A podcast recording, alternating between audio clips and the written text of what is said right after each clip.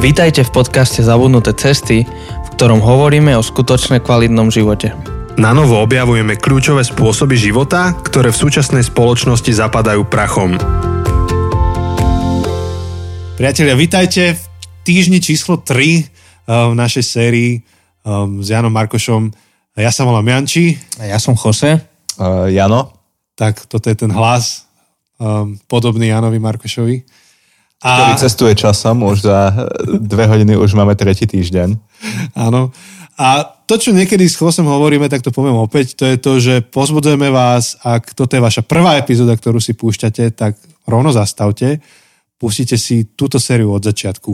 To, čo rozprávame, tak jemne nadvezuje na seba a oveľa lepší zážitok aj z tejto epizódy budete mať, ak si vypočujete predošle dve. Takže určite to urobte. No a tí z vás, ktorí už ste vypočuli, tak vítajte v tretej. Sme v podstate v polovici tejto našej série. Odraz, odrážame sa od Janovej knihy, ktorá sa volá Bližšie k sebe. Je to kniha, ktorá vyšla teraz niekedy v oktobri. Dobre hovorím? Áno, oktobri 2021. 2021. Je to tvoja tretia kniha v rámci denníka N, kde vydávaš, ale ty si napísal viac kníh, ešte aj o šachu si napísal niečo. No ja som napísal ďalšie tri knižky o šachu. Uh, väčšina z nich vyšla aj v Británii, ale tak je to taká um, trošku iná disciplína, takže to sú ano. dva moje spisovateľské svety. No ja som súd, dopozerajúc Queen's Gambit, si hovorím, idem si kúpiť knihu o šachu a potom pozerám tie tvoje doporučenie, že musíš byť akože intermediate, aby tá kniha niečo dala. Uh, neviem, odporúčal by si mi tú knihu, aj keď som taký uh, veľmi iba um, rekreačný hráč šachu?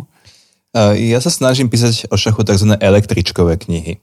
E, to sú knihy, ktoré si môžeš otvoriť proste v električke alebo v vlaku a prečítať si ich bez toho, aby si vlastne tie pozície musel stavať na šachovnici. Čiže je tam pomerne málo ako keby ťahov a variantov, ale pomerne veľa akože rozprávania.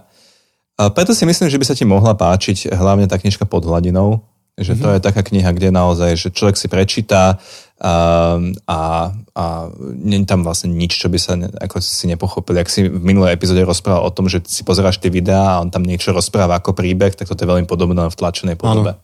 Tak teším sa, to si kúpim.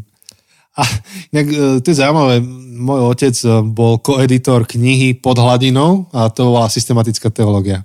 Možno, že tá systematická teológia a šach majú čosi spoločné, že musíš pozrieť pod povrch.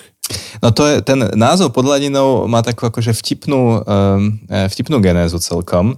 Jednak teda som akože chcel ukázať tú hĺbku a že proste budeme sa rozprávať o stratégii šachu, takže nie len to, čo vidíte, tie figurky na šachovnici, ale aj tie myšlienky za tým, takže preto pod hladinou. Ale v skutočnosti to je taký rodinný vtip, pretože Aha. Uh, myslím, že Richard Dow, Do, uh, Dawkins napísal uh, knižku Tajemství DNA o, o genetike. Možno nebol Dawkins, to je jedno proste. Ale môj strýko ktorý je e, biológ, ale trošku sa na to díva z takého iného pohľadu, tak napísal knižku Tajemství hladiny, lebo tajemství DNA je, DNA je tajemstvo dna, tak akože napísal o hladine on tam vlastne rozvíjal takú myšlienku, že nie je všetko iba DNA, ale proste um, tie uh, živočichy jednotlivé sa orientujú a prispôsobujú prostrediu a učia sa. Proste, že, že není všetko iba DNA. Takže sa vymedzil spravo tajomstvo hladiny, mm tak mhm. potom prišlo ako taký dobrý vtip rodiny, mať knižku pod hladinou. My sa vlastne, vlastne zase vraciame ako keby od tej hladiny k tomu dnu. To je krásne. Tak budem, budem už vedieť. Tak tú knihu si určite kúpim. Ale ešte v rámci týchto našich úvodov mňa by zaujímalo, že ako si sa dostal k písaniu kníh, či to bol nejaký tvoj sen, ako si sa dostal, potom špecificky, ako si sa dostal k písaniu kníh v rámci edície Denníka N. A potom po tretie, že um, aký máš proces písania, ako sa taká kniha u teba tvorí? Áno, ja som vždy veľmi rád mal knihy intuitívne. Som veľmi, veľmi veľa čítal aj, aj ťažké veci, aj proste kdekoľvek. To súviselo s tým, že som nebol nejaký extrémne spoločenský tínedžer alebo proste e, malý chalan, takže um, ma ten svet knih uh, zaujímal, vždycky ma zaujímal aj jazyk samotný. Že ja mám napríklad problém čítať Dostojevského, teraz ma prosím nekameňujte, ako máte radi, ale mám problém s tým, že sa mi zdá, že ten jeho jazyk je taký, tak trochu odflaknutý. Že ak písal tie veľké objemy, tak vlastne akože išlo mu o ten príbeh, tak niekedy veta končí pomaly, že a teda, bodka, vie, že ne, nechcel sa mu tam dopísať. Takže ako samotný jazyk to médium ma zaujíma. Uh, A k písaniu kníh som sa teda dostal tak, že nejak tak prirodzene, že, že, že som sa snažil proste sformulovať si veci aj sám pre seba a, a hádzať to na papier a, a nejak sa to tak stalo. Uh, tie prvé knihy aj v tom šachovom svete, aj v tom e, svete nešachovom e, vznikli tak, že ma niekto oslovil priamo. Čiže vlastne v tom denníku N mňa a kamaráta Ondra Gažoviča oslovil denník N, že by chceli príručku kritického myslenia, takže ten vstup bol taký, že oni si ju v podstate objednali. A aj tie šachové knihy vznikli tak, že jedno škótske nakladateľstvo ma oslovilo, že OK, si tu na Erasme, tak pod nám napísať knižku. Čo bolo fajn, lebo ten Erasmus bol strašne jednoduchý, takže sa to dalo stihnúť. Uh, no a zistil som, že to je vec, ktorá ma veľmi, veľmi akože uspokojuje. Uh, ja rád rozmýšľam a rád ako keby uh, mám, keď veci majú určitú hĺbku, byť pod hladinou, že? Mm-hmm. A zdá sa mi, že pri učení a pri aj takýchto podcastoch tá hĺbka sa ťažšie dosahuje, povedzme. Má to iné výhody, mm-hmm. ale to písanie je ako keby veľmi uh, dobré a jedinečné tým, že človek môže naformulovať veci veľmi presne a môže dať ten čas a aj ten čitateľ dostane ten čas na to, aby si to aby si to pozrel. Takže... A nikto ti neskače do rečí. A nikto ti neskače do rečí a začne rozprávať niečo o Richmanovi. Alebo Presne. Áno, áno. Ale mohol by si Richmana spomenúť. Člo, človek proste ako začne toto niečo o slobode človeka a dozvie sa, že že Richmond, no. Uh, ale nie, samozrejme, toto, je, toto sú akože skvelé veci. Uh, aj, aj učím veľmi rád, aj to sa mi stalo v podstate náhodou. Nikdy som nechcel byť učiteľ alebo lektor, ale nejak sa tak ukázalo, že to viem celkom dobre robiť, aj ma to baví, tak som s tým zostal. No a to písanie kníh je také, že hlavne tie nešachové knižky, že to nepovažujem za prostriedok niečomu inému, ale že taký, za taký účel. Že, že ako keby nepíšem knihy preto, aby som zarobil, alebo aby som sa stal známym, alebo niečo, ale skôr naopak, že snažím sa zarobiť inde, aby som mohol potom písať knihy. A, um, a, a čo sa týka práce, tak um, píšem veľmi rýchlo čo je teda ako veľká výhoda samozrejme a dúfam, že sa to neprejavuje v nejakom akože odflaknutí toho textu, ale vo všeobecnosti ako šachista som zvyknutý sa rýchlo rozhodovať relatívne a akože rýchlo spracovať informácie, takže tie kapitoly, ktoré vlastne boli napríklad bližšie k sebe, som písal jednu týždeň až dva. Takže nakoniec vlastne celá tá knižka vznikla v priebehu pol roka. Mm-hmm. On sa na Slovensku ani ináč nedá, lebo tým, jak máme taký malý trh, tak keby človek chcel písať 5 rokov knižku, tak to nedáva že absolútne žiadny zmysel, ako keby ekonomický, že človek môže potom nejakú inú robotu alebo tak. No. Ani takto to nedáva ekonomický zmysel, ale aspoň minimálne proste... Si musel vyfundraizovať na to nejaký vyslovený, že crowdfunding.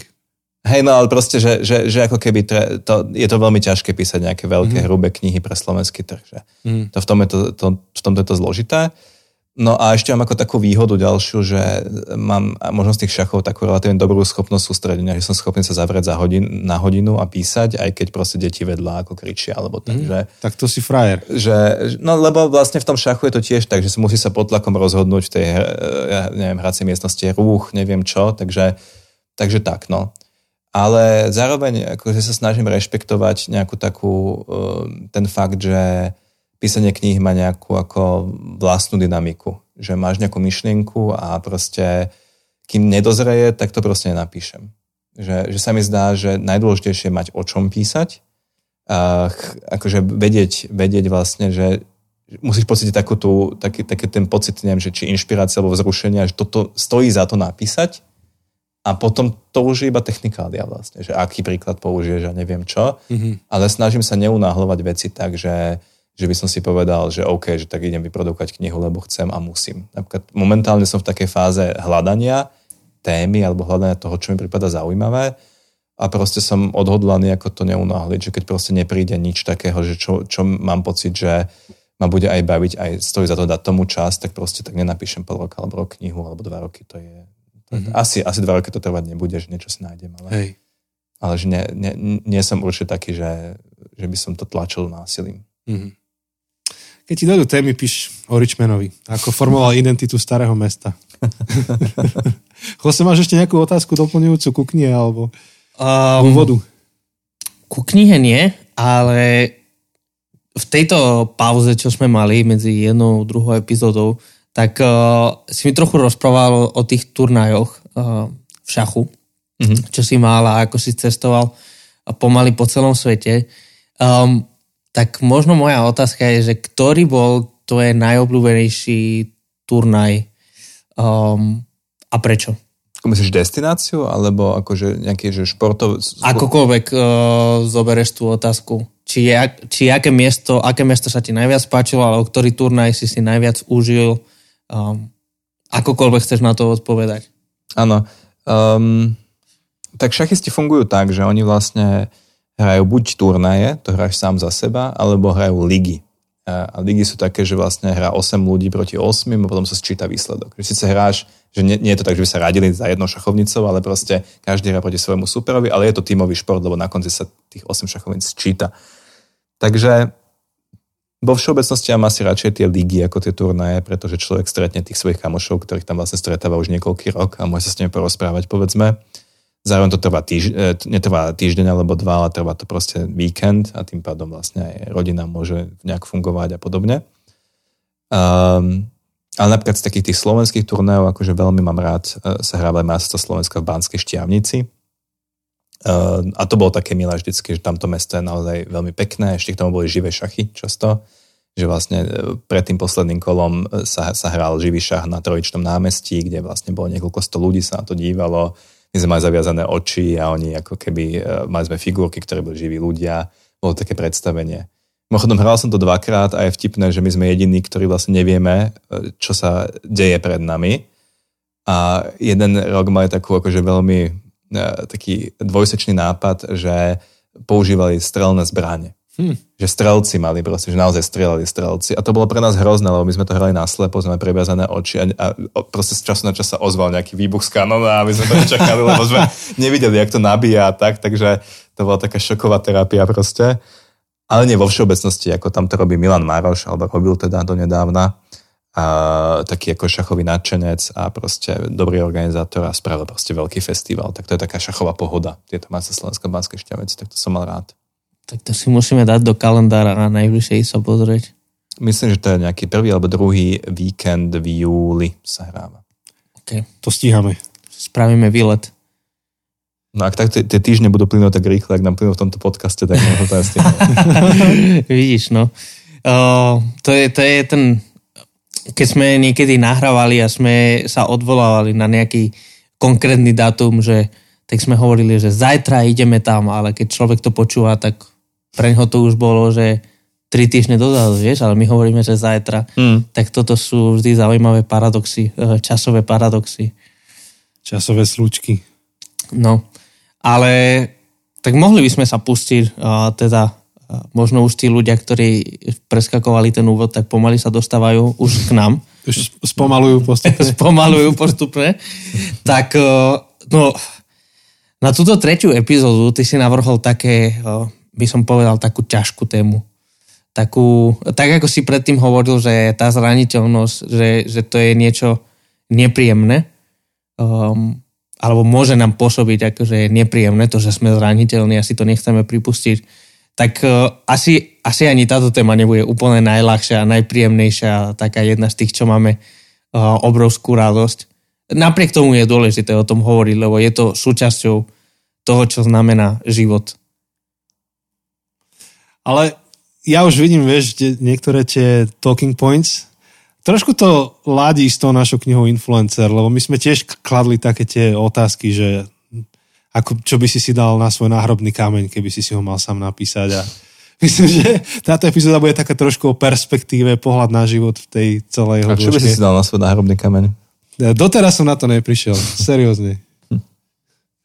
Že, ja neviem, stále to mením. Ja to mám podobne ako s tetovačkou. Že ja, jeden z dôvodov, prečo si neviem dať tetovačku na seba, je to, že ja by som zmenil, by som to stále tunil, vylepšoval. Mm-hmm. Ale páči sa mi, čo Joseho vedúci mládeže si chce dať na, na hrobný kameň, že to je ten, čo sa snažil. že aspoň sa snažil. V podstate ja rozmýšľam, že to ukradnem, že ja si to dám, že, že ten, ktorý sa snažil. Ale v podstate to má obrovskú hĺbku, že že v podstate nie je o to, že čo všetko sa mi podarilo alebo nepodarilo, ale že keby si ma pamätali ako ten, ktorý sa snažil, ktorý mal tú odvahu ako keby vystúpiť a, a niečo skúsiť a neostať len tam sedieť a pozerať Netflix, ale že, že niečo skúsil urobiť a možno sa mu to nepodarilo, ale sa snažil. Uh-huh. Že niekedy mám náladu, že dať tam niečo také veľmi akože vážne, že toto je ten, ktorý proste žil naplno pre Boha, alebo využil, čo mu Boh dal do života v prospech ľudí. Ale niekedy zase tak by mi napadá niečo také vtipnejšie, že a som doma. Vieš, ne, nemám, nemám jednu vetu. No a ty by si si čo dal? Teraz, keď už si sa jeho spýtal, tak... Rozmýšľam. Ja teda radšej by som nemal náhrobný kamen, sa priznám, že mne to, není mi to blízke, že by niekto chodil proste sa vdívať. Toto, Skôr, že, že do mora ťa roztrúsi. Alebo... Hej, no tak áno, asi, asi nechcem nechať nejakú, že nejaký pozostatok veľmi fyzického charakteru, ideálne. Neviem, tak povedzme tak čau. čau. alebo, na, alebo dovidenia, nie? To, je také, to, to má taký... Dovidenia je hlboké. Hlboké, no. Ale tebe som vymyslel, nechcem no, sa, že rich in rich men's. No musíš to dovysvetliť. Rich, rich in Richmond. Tak, tak uh, ukázalo sa počas uh, minulých týždňov, že, že si uh, našiel záľubu v Richmanoch, uh, čo je teda tam bratislavské uh, fast foodové miestna delikatesa, v ktorej dominuje majonéza a, a, a, a niekoľko druhov lacnejších šuniek. Takže... Ale lacný není. Lacný není, lebo uh, tam dochádza k synergickému efektu. Dáš niekoľko lacných ingrediencií, ale dohromady to vytvorí vzácný produkt. Uh, ktorý Skoro má diamant. veľkú, ktorý má veľkú, veľkú históriu. OK, ale e, máme pomerne vážnu tému. Tak sme to... Um, trošku sme to zakecali, no. Ale... Pristupujeme k tomu veľmi vážne, ako vidíte. Áno, áno, počujete. áno, tak sa odľahčený, že až. Tak je to téma, ktorej my ako, ako, kazatelia sa stále dotýkame nejakým spôsobom z nejakého uhla a ty ho násvedcuješ ešte ináč v tej knihe. Tak možno, že si môžeš ty rozraziť tú cestu, že ako by si ho otvoril v tejto epizóde. No a máme tu tému takú dvojdomu, že sme sa hovorili, že bavili o tom, že budeme rozprávať o duši a o pozostalých. Áno. Tak ktorú z tých dvoch tém? Môžeme rozraziť? začať dušou, okay. ale mňa by zaujímalo, že prečo tieto dve si spojil, lebo ty si to navrhol, že tieto dve, epizód, tieto dve kapitoly by mohli byť pospolu. Um, to je dobrá otázka. Um, nemyslím si, že som mal nejaký že zásadný, zásadný um, nejakú argumentačnú linku medzi nimi dvomi. Skôr som mal tak v hlave, že, že možno v, uh, v hlavách poslucháčov sa to spája. Keby ten svet pozostalých a, a tá duša, tým, že duša je uh, pre kresťanov nesmrteľnou, uh, tak preto som mal pocit, že to má nejaký taký, taký prirodzený pár vlastne ale pre mňa um, sú to ako keby aspoň v tej knižke dve pomerne odlišné témy. Tak, mm-hmm. Ale uvidíme, možno nájdeme nejaké spoločné Ej. body. Ja by som začal dušou. Dobre. A mo- možno, že takou otázkou, že či je to teda niečo, čím sa majú zaoberať aj ľudia, ktorí um, nežijú náboženstvom. Lebo duša má takú náboženskú konotáciu. Áno, um, to, čo mňa vlastne, e, keď som písal o, o kapitolu o duši, alebo o duši v úvodzovkách povedzme zaujímalo, je otázka po nejakej identite človeka skôr, než po tom, že, že, uh, že preberám rovno ze všim všudy ten, ten ako keby e, kresťanský koncept nesmrteľnej duše. No a vlastne roz, roz, rozmýšľal som a, a ako keby rozvíjal som myšlienku toho, že my sme predsa veľmi ako keby nestále bytosti, čo sa týka toho nášho vnútorného sveta a, a že či existuje teda nejaká linka spoločná, ktorá nás, uh, nás spája napríklad v čase. Či ja pred hodinou, dňom, rokom, v noci, cez deň, v rôznych náladách a tak ďalej, či je nejaký koreň vlastne človeka, ktorým by sme mohli vykázať, že áno, toto je Jan Markoš, alebo toto je Jose, alebo toto je Janči, alebo tak. No a uh, začal som vlastne zo strany spánku. Uh, spánok je úplne že zaujímavá vec a hrozne ponižujúca vec v niečom. To, že ako sme sa minule bavili o, o tom, že každý z nás najskôr skúsi asi tú cestu toho nezraniteľného supermana, že týmto spôsobom ísť svetom, tak spánok nás každo, každodenne e, vlastne dostáva z omilu. Že, že spánok je chvíľa slabosti, chvíľa nevedomosti, strácame sami seba jak je to vlastne možné? Tak niekedy máme sny, OK, ale niekedy ani tie sny nemáme, ak spíme, ako by nás do vody hodili, ak sa vraví. A pre mňa je to taká veľká záhada, ktorá stojí za preskúmanie, že, že, čo to je to vedomie človeka, ktoré sa vlastne v tom spánku stratí a potom sa odkaz si vynorí a potom sa zase stratí a potom sa zmení, pretože ja neviem, idem vlakom a podriemkávam a rozmýšľam o čom si inom, potom sa zase zmení, lebo pristúpi ku mne niekto, kto je ako opitý, tak, tak som zrazu akože úplne e, pozorný, pretože sa bojím a podobne. No to je proste veľmi, veľmi ako keby zaujímavá téma. No a aby som to skrátil, tak um, mne sa zdá, že vlastne tá otázka po tej identite človeka nie je filozoficky ani vedecky nejak akože doriešená vôbec, že vlastne nevieme povedať, že čím si, e, čím, čím si sme vlastne za, na, za uh, sami sebe. Trošku mi to prípada ako keď um, ja neviem, ja neviem, jak to povedať, ale že proste prepadá sa do nejakého bahna a zrazu na niečom stojíš. Aha, ale to hej. vlastne nepoznáš, lebo nevieš sa tam ani pozrieť, lebo tam je to bahno. Si teda rád, že si sa nenamočil alebo že si nezmizol v, tých, v tom tekutom piesku, ale vlastne nepoznáš tu, tu mm. ten zdroj toho, ako keby. Že, že ne, nevyťahneš sa ani sám z toho bahna. A že čo to je, ako to je, jak je možné, že máme nejaký pocit identity, jak je možné, že, že sa cítime ako, ako nejaká že, že jedinečná bytosť.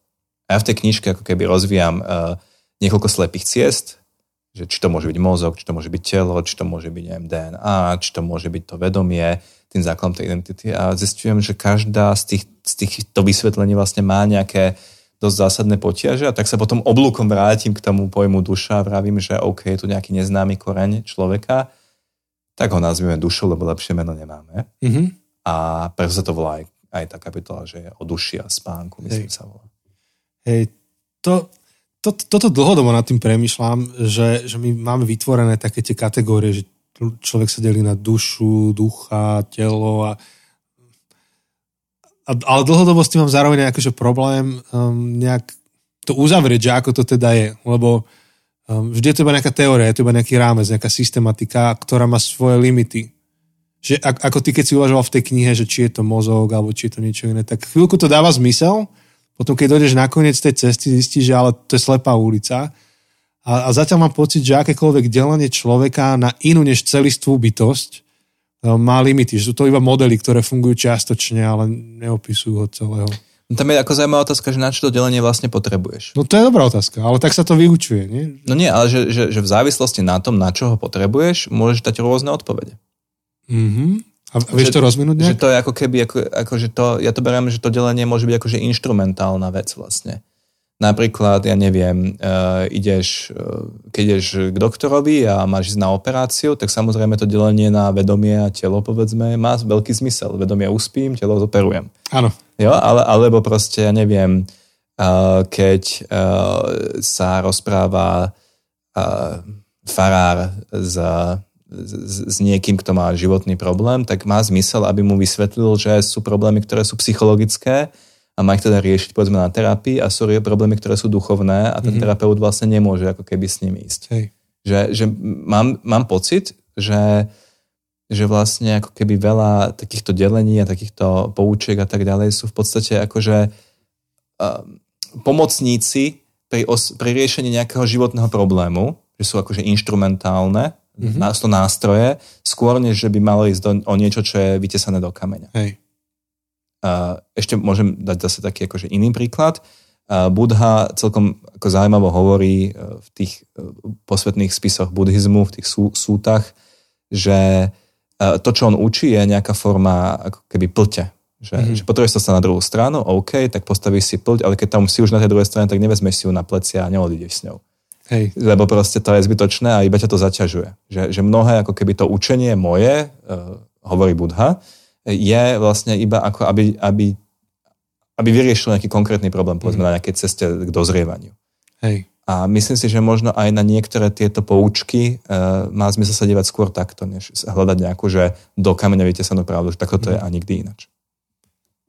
No, to, je, to je zaujímavé, lebo vlastne keď zoberiem tú metaforu, tak potom um, ako často sa nám stáva, že, že um, tú loďku, či, či čo si to povedal, že to bolo? Poď. Poď.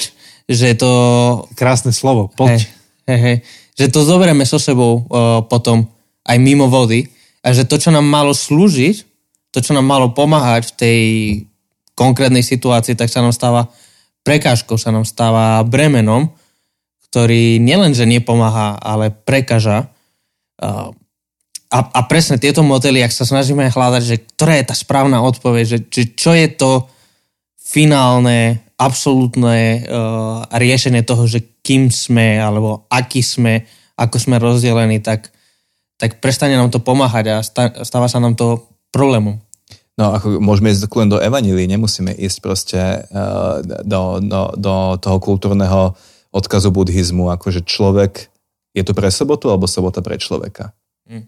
To, je mhm. proste, to je presne o tom istom. Máme tu nejakú myšlienku, že OK, sveťme, sveťme uh, sobotu, sveťme sabat, pretože to dáva uh, akože rytmus, je to proste ako dôležitá vec, je to Božie prikázanie, mm-hmm. jo, ale, ale, ako, ale, ale ako Pán Ježiš Kristus proste povie, že v okamihu, keď treba vyriešiť niečo e, palčivé, ľudské a tak ďalej, tak to ide bokom. Mm-hmm. Jo? Podobne ako, ja neviem, kto je môj blížny. Tak dokiaľ neriešim, kto je môj blížny, ale pomôžem tomu človeku. Alebo mhm. proste, mm-hmm. ako ja myslím, že, že, že, že štvrtina ako podobenstiev uh, tematizuje túto túto otázku, že nakoľko to učenie nám ako pomáha a kedy už vlastne ho máme právo prekročiť. Mm-hmm. No, on, jeden jeden uh, taký teológ, uh, myslím, že sa volá Joseph Fletcher, ale nie som si istý, hovor, napísal takú knihu, ktorá sa volá že situačná etika, neviem, či mm-hmm. si mhm. o tom počula. A v podstate mne tá myšlienka neskutočne oslovila, lebo, lebo inak aplikujeme um, princípy v rôznych situáciách a to, čo um, on rieši nejakú situáciu, v, to, v tejto situácii proste toto by nebolo dobré a že treba rozoznať, že, že kde sme a, a často sa snažíme hľadať nejaké paušálne odpovede, nejaké paušálne riešenia. A pritom okolnosti, situácie dosť veľmi, dosť výrazne uh, ovplyvňujú to, ako sa máme správať, to, čo máme robiť. Samozrejme. A ešte keď sa vrátim k téme minulých podcastov, alebo jedného z minulých podcastov, kde sme hovorili o tom, že ako chceme istotu a preto e, preferujeme takéto dobyvateľské vedecké poznanie, pretože chceme mať istotu o veciach, tak ani v tom náboženskom svete nemôžeme očakávať, že vlastne ako tá, e, že evanilium nám dá nejakú formu istoty. Že nám dá taký kompas, že proste vyriešime každú situáciu na autopilota. Že proste áno, akože ja neviem, homosexuál je zlý, heterosexuál je dobrý, alebo niečo v tomto zmysle mm. proste. Že vždycky to bude ako keby e, zložité rozhodovanie, aj keď som veriaci, e, aj keď proste som akože podriadený a, a poslušný ako keby dogmám viery, aj tak stále budem v riziku, v riziku že sa pomýlim, v nejasných situáciách, v situáciách, keď si budem musieť pre, prejať zodpovednosť za to, niekedy sa ani spätne nedozviem, že či som sa dobre rozhodol, že toto je život, tak to je. Mm-hmm. Áno. Tak to sú veľké témy a, a páči sa mi aj um, tá ilustrácia alebo obraz tej plte. To je veľmi vizuálne, veľmi dobre si to človek vie predstaviť. Hey, a vieš, prečo to je plť a nie loď? Prečo? Pretože plť si dokáže človek vyrobiť putník sám a loď nie. Mm. Loď, loď nevykrešeš tak jednoducho. No, tak to je ešte hlbší obraz. To je taká to je vizuálne, veľmi dobre si to vie človek predstaviť a vidí tú absurditu toho, aby ty si tu plot bral so sebou. Postávaš novú, prídeš k novému brodu, nájdeš nové prkna a, a postávaš niečo nové. Um, trošku, trošku sme urobili taký detour z tej, z tej našej téme duše a poďme trošku späť k nej. Pre, prečo to bola pre teba téma dôležitá do knihy? Tak ukázal si, trošku si vysvetlil, že ako si nad ňou premýšľal, že Ehm, sú nejaké slepé ulice, mozog to není tá naša identita, iné veci to nie sú, ale nazvime to duša. Prečo to, prečo to bolo niečo, čo sa dostalo do tej knihy? Um, ja, um, pre mňa je dôležitá osobná skúsenosť. Ako keby tá kniha je, je vedená osobnou skúsenosťou a ja som hrozne chcel písať o veciach, ktoré um, mňa fascinujú a sú blízke, sú obyčajné a zároveň sú akože strašne záhadné. Mm-hmm. Takže napríklad vzťah k telu, že každý máme nejaký vzťah k telu, proste nejak to prežívame a že skoro sa aj zdá, že o tom není čo napísať ďalšieho.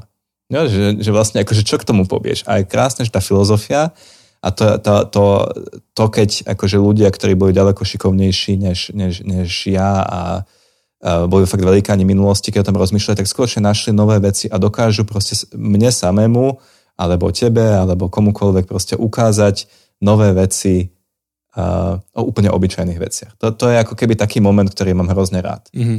Uh, preto píšem aj o čase, lebo čas Hej. je tiež niečo, čo poznáme aj, aj... Takže, aby som sa priznal... No a išlo... darí sa ti to dobre v tej knihe. To som rád samozrejme, ale že priznám sa, že mne išlo skôr ten spánok. Ja, mm-hmm. že, že mňa ako keby zaujímalo to, že, že, že ako ja sa mám sám so sebou a nejak vyrovnať, že ja, zas, ja večer zaspím ráno, vstanem, medzi tým tu nie som. Hej. Čo to pre mňa znamená ako pre človeka? No tam si sa so mnou ako s čitateľom dobre vyhral, teda. Prečo? No akože si ma dostal, že to Hej. tak je. Že naozaj teba, keď ťa uspí anesteziológ, tak prestávaš existovať, neprestávaš, alebo v spánku, že čo, čo s tebou je kto si počas spánku. Vieš, a potom staneš a úplne, že si taký sebavedomý, že OK, dobre, zase som sa butol, tak proste, akože, že, že, a bez jedinej otázky pokračuješ ďalej a stále si myslíš, že si proste akože človek tvrdá identita, ktorá ako toto, ale je, je, na čom je to podložené, to, to už je druhá otázka. Ešte by som možno doplnil, že tá mhm. knižka mm-hmm má také aktualizačné momenty, že má tam mm-hmm. také drobné experimenty vo mhm. vnútri, čo si vlastne čitatelia sami môžu urobiť a ako sprítomiť ten zážitok. Že naozaj sa snažil o takú maximálnu blízkosť k všeobecnej mhm. skúsenosti. Mm-hmm. Neviem, či si tam našiel nejaký taký experiment, ktorý ťa zaujal. Spomenieš si? To s tou rukou? Či ktoré myslíš iný? Akýkoľvek. Tak ten si tak pamätám hneď instantne. Tam bola tá ruka jedna umelá, ale neviem, či na Hej, hej, jasné, jasné. Nie. A tam sú také, vieš, také inštrukcie uh, boldom napísané, že je tam ako... Je tieto, áno. Napríklad, áno, že pokúste áno. sa zadržať dých čo najdlhšie. Áno, to som skúšal ináč, hentie. A koľko si dal? Ja tak 40 sekúnd asi maximálne. OK.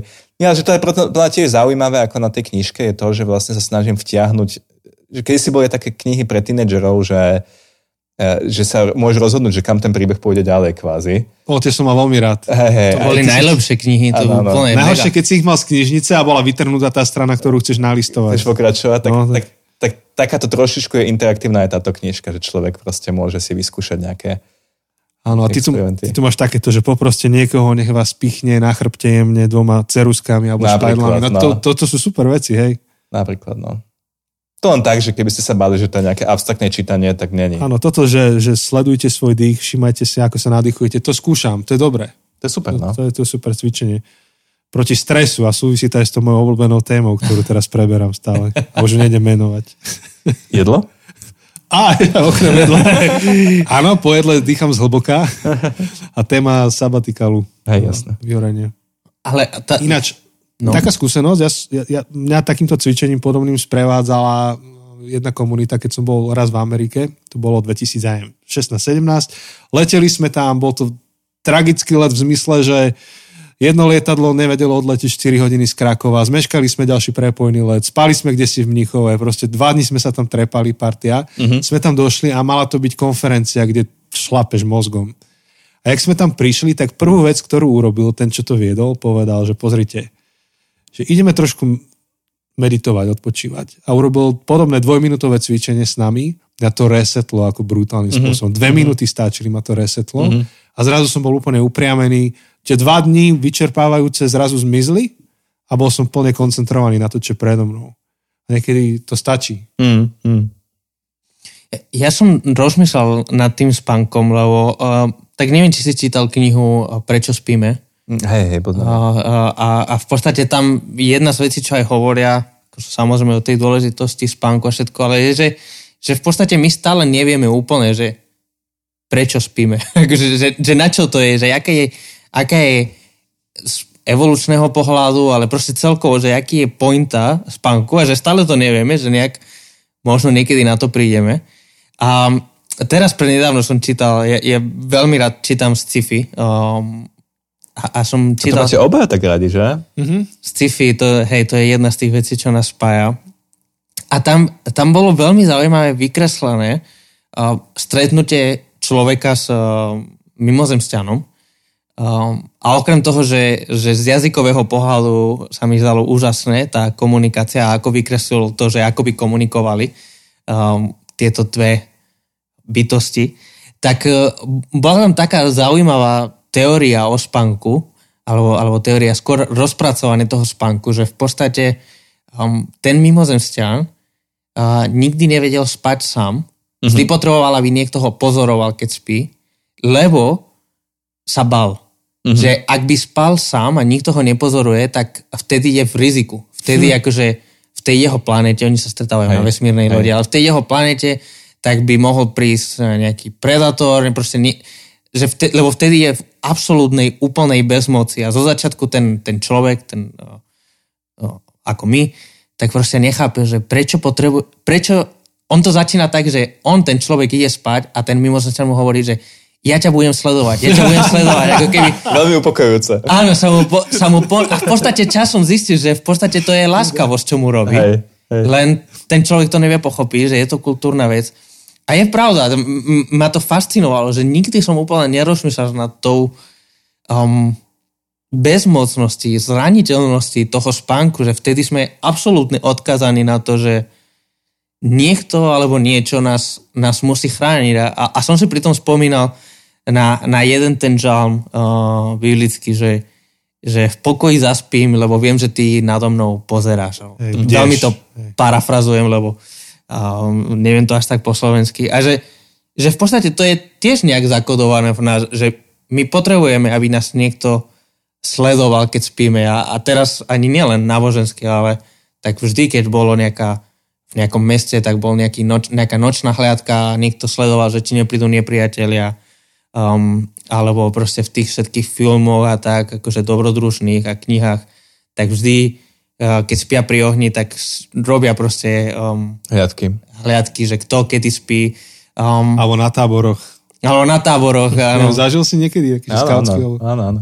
keď sa bojíme, že či neprídu niekto a nám dá zubnú pastu proste na tvaro, tak, tak vždy sme robili uh, tiež také, že hliadky, že sme sa dohodli s kamarátmi a potom samozrejme, že ten, A, a tu sa, nač, pardon, tu sa krá, krásne sa vlastne vraciame k tým minulým témam, pretože spánok znamená zraniteľnosť. Mm-hmm. Spomeňme len na Samsona, aj ten najsilnejší uh, biblický hrdina proste bol zraniteľný počas spánku. Mm-hmm. A, a tým pádom zakladá aj spoločenstvo nejakým spôsobom. Jo, že, že, že vďaka tomu, že spíme, vlastne máme o mnoho väčšiu ako keby tendenciu presne vytvárať väčšie celky, striedať sa na stráži a tak ďalej. Že je to také ako keby každo, každodenná uh, príjemná facka našej píche, uh, ktorá nás proste núti žiť inač, než by sme možno žili, keby sme boli robokopy. Hej. Ty, mňa napadá úplne, že celá nová vetva, ale tam už nemáme veľmi čas ísť. Iba to spomeniem. Uh, Malcolm Gladwell, keď roz, rozoberá v jeho knihe, že ako spoznaš klamára alebo nespoznaš klamára, tak hovorí, že, že najbezpečnejšie máš, t- akože teoreticky, keď predpokladaš, že ľudia ti klamú. Ale ako spoločnosť tak nevieš fungovať. Mm. A myslím, že to veľmi súvisí s týmto, že my, my musíme si dôverovať. Ak, ak si nebudeme dôverovať, tak nezaspíme v noci, doslova. Uh, áno, to je, je to nová vetva, ale že k tomu môžem povedať iba, že zo spoločenského hľadiska dôvera je ako kyslík. Mhm. Že bez dôvery sa vlastne tá oxidácia tej spoločnosti, to fungovanie úplne zadrhne a prestane, prestane akože fungovať v podstate čokoľvek. Keď niekomu dáš peniaze a nemáš istotu, že ti vydá, alebo že keď niekomu proste, neviem, ideš na ulicu a nemáš istotu, že ťa niekto nezastrelí. A, mm-hmm. a, a tak ďalej. To proste tá spoločnosť sa úplne zastane a má to, že úplne hmatateľné ekonomické, sociálne ďalšie dô, dôsledky, tá nedôvera. Dôvod, hlavný dôvod zrejme, prečo napríklad my sme tak málo zaočkovaní, je nedôvera občanov k vláde mm-hmm. na, Slo- na Slovensku. To, na to sú myslím aj výskumy, akože hard data, že v okamihu, keď máte vládu, ale keď máte proste autority, ktorým akože neveríte, pretože vás oklamali možno v minulosti alebo z nejakého ďalšieho dôvodu, tak výsledkom môže byť aj to, že napríklad uh, zomrie viac ľudí na COVID. Mhm. Tak to je sila. Mm. Takže nám ešte zostáva nejakých 10 minút v tejto epizóde a pokryli sme tú tému duše a teraz sme hovorili, že ešte pozostalých sa dotkneme, tém, téma pozostalosti. A trošku to súvisí, hej? Um, duša a téma smrti. Ako, ako si teda uchopil tú tému? A to je strašne zaujímavá téma. To bola pre mňa jedna z najsilnejších kapitol. A, a nemôžem hovoriť o svojej skúsenosti. Chvála Pánu Bohu, samozrejme. Mm-hmm. Ale akože, že je to také zase, že veľmi pokorne som sa k tomu snažil pristupovať, lebo v podstate som iba akože preberal svedectva iných ľudí. Uh, výborná knižka Juliana Barnesa Roviny života, kde rozpráva o tom, ako vlastne umrela jeho žena, ako sa s tým vyrovnala v priebehu, v priebehu nejakých mesiacov, rokov a nejaké ďalšie knihy, ktoré tam spomínam. A tam je taký zaujímavý moment, že ako sme hovorili zase v nejakých tých minulých epizódach, že človek je taká dvoj, dvo, dvojdimenzionálna bytosť, že na jednej strane je bunkou spoločenstva, na druhej strane je jednotlivcom, tak že vlastne aj keď keď umrie, tak vlastne zostáva po ňom nejaké miesto, alebo nejaká ako keby buď, buď, buď e, jazva, alebo nejaká akože spomienka, alebo nejak sa akože uh, zostane prítomný v tom spoločenstve. Tej absencie prítomný. No áno, ja tam presne ho, akože hovorím o, o tom, že keď máte Venušu e, Melócku, tú, tú, tú sochu mm-hmm. a nie niekto urazí, dá preč ruky, lebo proste je to stará socha, sa, zbavili sa tých rúk, tak vlastne tie ruky tam nejakým spôsobom ešte sú prítomné, lebo očakávate, že tam sú, mm-hmm. že sú prítomné v absencii. A takisto človek, ktorý ako keby chýba pozostalým, mm-hmm. tak vlastne to stále je v tom chýbaní kvázi. Mm-hmm. A v tom, čo urobil ako keby v minulosti a, a tak. A, a toto, toto, že tu je, je strašne hmatateľné pre mnohých pozostalých. Sa rozprávajú ešte s tým človekom dlhú dobu, spomínajú na neho nejak, akože cítia bolesť, cítia aj odkaz jeho a podobne. No a, a to je taká akože veľmi ako, ako jemná téma, pretože toto nie je identické s nesmrteľnou dušou. Čo sa deje s, nesmrteľ, s dušou, či je nesmrteľná tak ďalej, o tom ja nič neviem, zrejme o tom nevie nikto nič. Uh, môžeme veriť, môžeme dúfať, ale proste nevieme. Uh, ale táto ako keby prítomnosť na tomto svete toho pozostalého je proste veľmi, veľmi zaujímavá a poskytuje určitý druh útechy. Že, že, a útecha je v tom, že keď dobre žijem, tak keď umriem, tak to, čo po mne zostane, tá, e, tá, tá jazva, to miesto, tá prítomnosť, bude tiež dobrá. Mm-hmm. A vlastne to je skvelé, nie? Že, že vlastne sa nemusím až tak veľmi báť, pokiaľ dobre žijem, toho, že uh, tá smrť bude znamenať úplný koniec. To, to asi nebude. Áno. Však to sú v podstate tie veľké otázky, ktoré si, ktoré si väčšia ľudia kladú, že čo tu, čo tu po sebe zanechám, čo tu po mne ostane. Um, ale neviem, či to chceme teraz otvoriť, tú tému. Um, hej, ale že, že proste je, totiž to, keď žijem a, a robím každé rozhodnutia, malé, veľké, tak dosť často sa rozhodnem proti dobrej veci, mm-hmm. preto, aby mi to nejakým spôsobom neuškodilo. Mm-hmm. Neotvorím sa človeku, pretože ma mohol zraniť. A, neviem, ne, ne, ne, nedám peniaze, lebo mi mohli chýbať. Mm-hmm. A, že, že neustále sa bojím toho, že niečo zlé sa stane a, a to ultimátne zlo je nakoniec teda, že umrem. Mm-hmm. Lenže keď sa dívam na to, že e, týmto spôsobom, že, tá, že, že kto dobre žije, tak vlastne ani, ani smrti sa nemusí báť, tak to obracia tú perspektívu. Že môžem byť o mnoho odvážnejší v tom živote, mm-hmm. pretože vlastne ako keby umrem tak či tak, ale rozhodujúce je, že čo je ten odkaz. Áno. Čo nás späť vrácia k tej téme myšlenky zraniteľnosti, toho, že sme takí, musíme sa s tým zmieriť. A ty tam aj si rozoberal myslím, že v tejto epizóde to, že ako myslieť na tieto veci. Že, že nie je cesta potlačiť to, ale treba, treba na to aj myslieť. Ty tu máš áno, že mám poznámku, že príprava na vlastnú smrť. A máš odkaz niečo pre nejakého že mladého poslucháča tohto podcastu, že ako sa pripraviť na tento rozmer? Ja myslím, že ten uh, pred zase v nejakej z predchádzajúcich epizód sme sa rozprávali o tej tmavej hmote. To sú tie veci, na ktoré nechceme sa dívať, ale majú potenciál meniť náš život. A to sú také tie, to utrpenie iných ľudí, naša vlastná zraniteľnosť, veci, ktoré na sebe nemáme až tak radi, tie naše tiene šiliaké a patrí medzi nich aj tá smrť. Mm-hmm. A vo všeobecnosti mne sa zdá, že keď otočíme ten pohľad od toho akože dobrého, kvázi nablískaného úspechu, neviem, zdravia a tak ďalej k týmto veciam, tak to skrýva obrovský potenciál um, proste uh, prehlbiť svoj vnútorný život, duchovný život a podobne. A, a je to podľa mňa aj cesta Evanílii. Mm-hmm. Že vlastne ako keby uh, Pán Ježiš Kristus z Boha sa stal človekom a nielenže človekom, ale aj tým najposlednejším z ľudí, ktorý umiera na kríži. Mm-hmm tak to je vlastne ide úplne proti takému akože klasickému e, scenáru, že teda dobrá škola, dobré zamestnanie, na konci proste e, čo najvyšší job a, a potom ako všet, vieš, že, že potom... A rebrík úspechu. Rebrík úspechu a na konci ťa to aj tak skolí, pretože si smrteľný a zraniteľný a tak dobre. Takže, takže ako keby som mal dať nejaký že praktický odkaz, tak by som povedal, že, že, že všímajme si tieto ťažké veci, života, ale nie preto, že to je nejaká povinnosť, ale že, že proste, alebo že nás k tomu nejaká externá autorita vyzýva, farár, alebo nejaké proste rodičia, alebo čo. ale preto, že tu sa skrýva to tajomstvo života a tie dary môžu byť akože veľmi hlboké a zaujímavé. Proste s tou zvedavosťou, že, že, že, že čo to je? Aké mm. to je? Netreba sa toho báť. Mm. Ose, ty máš nejakú otázku? Ja ešte mám toto niečo, iba nech, chcem ti nechať priestor, aby si mal šancu Nie, nie, nie, môžeš, ja ešte potrebujem spracovať. Hej, a tak pri tej, a už pomaly sa blížime k záveru tejto epizódy, ty si pri smrti hovoril, že, že človek nezomiera iba ako organizmus, ale že môže zomrieť ako osoba.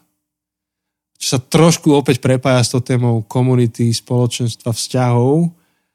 A ty si tam aj otvoril tú tému odpustenia Mm-hmm. Toto, toto vo mne tak utkvelo, mm-hmm. že po meditácii nad človekom a, a, a jeho časnosťou aj, aj spoločenskou, vlastne to odpustenie je veľmi kľúčové pre nás. Ako, ako si možno posluchači už všimli, lebo už spolu sme tu niekoľko týždňov, respektíve niekoľko hodín, tak jedna z tých mojich pracovných metód vlastne je taká, že sa snažím ako keby o nejaké presnejšie rozlíšenie. Mm-hmm. Že hovorili sme o tom dobyvateľskom poznaní a o um, a o, um, a empatickom. o empatickom poznaní. Hovorili sme o rôznych ďalších veciach, ale že to rozlišovanie, že iba tým, že rozliším dve veci, strašne veľa môžem získať. A toto napríklad, akože to, že človek existuje ako organizmus a ako osoba je proste podľa mňa veľmi zaujímavé na také ako vnútor, vnútornú kontempláciu, že ako to mm-hmm. je. Mhm.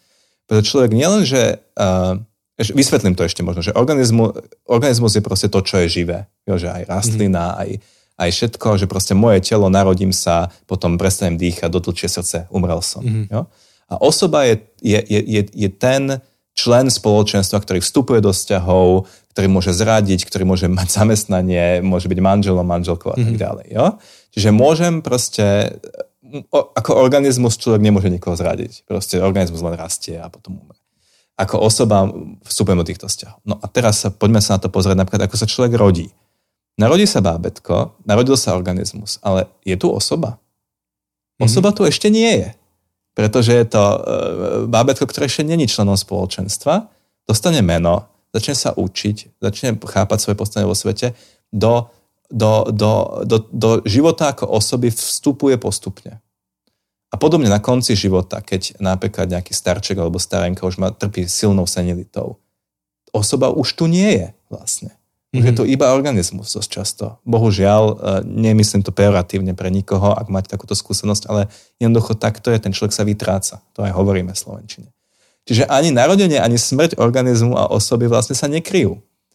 A, a, a dokonca vlastne to, čo som sa snažil tak nešikovne povedať, že človek tu zostáva ako rána, ako nejaká prítomnosť, tak by sa dalo špecifickejší pojmovo povedať, že to je akési post-self, to volajú sociológovia. Je to osoba, ktorá pretrvá po smrti organizmu. Mm-hmm. No a ešte, e, keď má, toto rozlišenie máme, tak vlastne osob, človeka môžeš zabiť ako organizmus, že ho zastrelíš, ale môžeš ho zabiť ako osobu, tým, že ho exkomunikuje zo spoločenstva. Mm. Takže koľko vražd osôb e, sme mohli vidieť napríklad aj v cirkevných spoločenstvách, že niekto sa už zrazu nehodí, už nedostane sveté príjmanie, už ho tam nechcú, lebo spravil niečo, čo vlastne tí ľudia ako keby, keby, nechcú. A, a čo je silné na tom evangelínom uh, príbehu, a, a na vlastne ako pána Ježiša Krista odkaze je to, že on veľmi propaguje odpustenie. Odpustenie je v podstate vzkriesenie osoby. S niekým sa nebavím, niekto ma strašne toto urazil, je pre mňa mŕtvým človekom, to tiež v Slovenčine hovoríme, a ja za ním prídem a odpustím mu, tak keby som mu dal živú vodu. S mm-hmm. organizmom toto spraviť nevieme, osobu dokážeme takýmto spôsobom Hej. vlastne skriesiť. A to je veľmi pekné. Hej, to je silná myšlenka. Možno, že aj výzva premyšľať nad tým, že koho potrebujeme skriesiť eh, v našich životoch a kruhoch. Jose, už si prišiel na, na nejaký koment?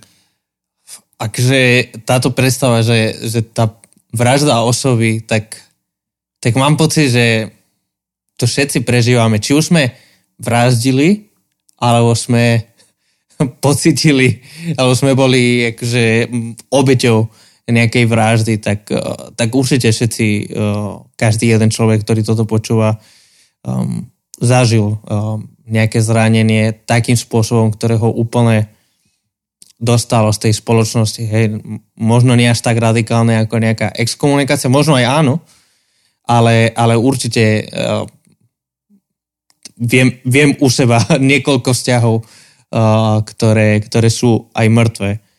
A, a, a ten obraz vzkriesenia, v podstate, ak, ak je niekto kresťan, tak vzkriesenie je niečo, čo by malo naplňovať alebo zasiahnuť každú jednu oblasť jeho života. Však biblickí autory, novozmluvní autory tak hovoria, že, že tak ako Kristus bol vzkriesený, tak aj vy ste vzkriesení a, a, a že tá istá moc, ktorá skriesila Ježiša, tak je teraz, e, žije teraz vo vás. Čiže vzkriesené by malo byť e, nejaký náš životný štýl a presne ako vravíš, no e, mŕtvolu nevieme skresiť, zatiaľ, zatiaľ tam sme sa nedostali, ale, ale ak, ak sme ľuďmi skriesenia, ak sa voláme ako kresťania sa nazývame ľuďmi skriesenia, tak potom to by malo byť v niečom aj takým znakom, ktorý nás um, ako keby... Čo charakterizuje? Charakterizuje, že, že sme ľuďmi zmierenia, sme ľuďmi odpustenia, sme ľuďmi, ktorí sa snažia um, o, o, o to zblíženie. Zase, keď tá kniha je, že bližšie k sebe, tak, tak bojujú o to, tvoria um, bližšie vzťahy. Hmm. Takže pre mňa... No, ukačka. Neviem, či to prejde cez filter. Uvidíme, či to budete aj vypočuť. Tak je to také doklad zraniteľnosti. Áno, áno, áno. áno. Lebo za zdravým človekom asi nejde to sanitka. Áno. To je pravda. To je jedno, ktorá húka, či požiarník, policajt alebo sanitka. Mm. Každá húkačka. No to vidíš, to je pekná ilustrácia. Takže ten čas tejto epizódy sme bohate, bohate vyčerpali. A verím, že opäť um, zaznelo niekoľko dobrých podnetov pre premyšľanie, meditáciu a um, porozumievanie životu, um, nielen z tej vedeckej stránky, ale z tej druhej. Takže nás o týždeň čaká posledná epizóda predtým, než bude Q&A. O dva týždne teda bude o, o epizóda otázok a odpovedí. Otázky môžete vyklásť Janovi. Pošlite nám ich cez Instagram alebo cez Facebook, cez e-mail. Všetky informácie nájdete na našom webe zabudnutecesty.sk. A skôr než to odpískame, je ešte niečo, čo by si rád dodal k tejto téme, niečo, čo by malo zaznieť? Um, neviem, neviem. Um, napadlo ma ešte k tomu, k tomu um, k tej smrti osoby, alebo k tej vražde mm-hmm. osoby, a že keď sme sa rozprávali o, o tom, že to není úplne iba metafora, že v starovekom Grécku napríklad keď bol nejaký závažný trest, tak vlastne e, akože vyhnanstvo sa rovnalo smrti. Mm-hmm. To bola rovnako závažná vec. Takže a možno taký môj apel je, že, že, že v okamihu, keď chcem niekoho ako keby zatratiť v svojom srdci, povedzme, mm-hmm. ak mám takú farárskou rečou hovoriť, je dobre si uvedomiť, že je to že veľmi, veľmi závažná vec. A naopak, že to odpustenie je naozaj že veľmi, veľmi závažný, ale v tom dobrom zmysle čin že to nie je iba nejaká že metaforka alebo niečo, že mm. naozaj dodávam tomu človeku život druhému. Áno. Je, je zaujímavé vidieť, že, že Ježiš um, dal do rovnaké kategórie skoro vraždu a nenávisť voči človeku. Povedal, že sa to podobá v niečom mm. navzájom. A to bola krásna výzva. Takže priatelia, počujeme sa opäť o týždeň. Um, Škoda, no nemôžeme robiť z tohto naše 90 minútové epizódy, to by nebolo reálne. A však oni zase prídu. Nebojte sa. a posielajte vaše otázky, ktoré máte. Tak zatiaľ do počutia. Ahojte. Do počutia.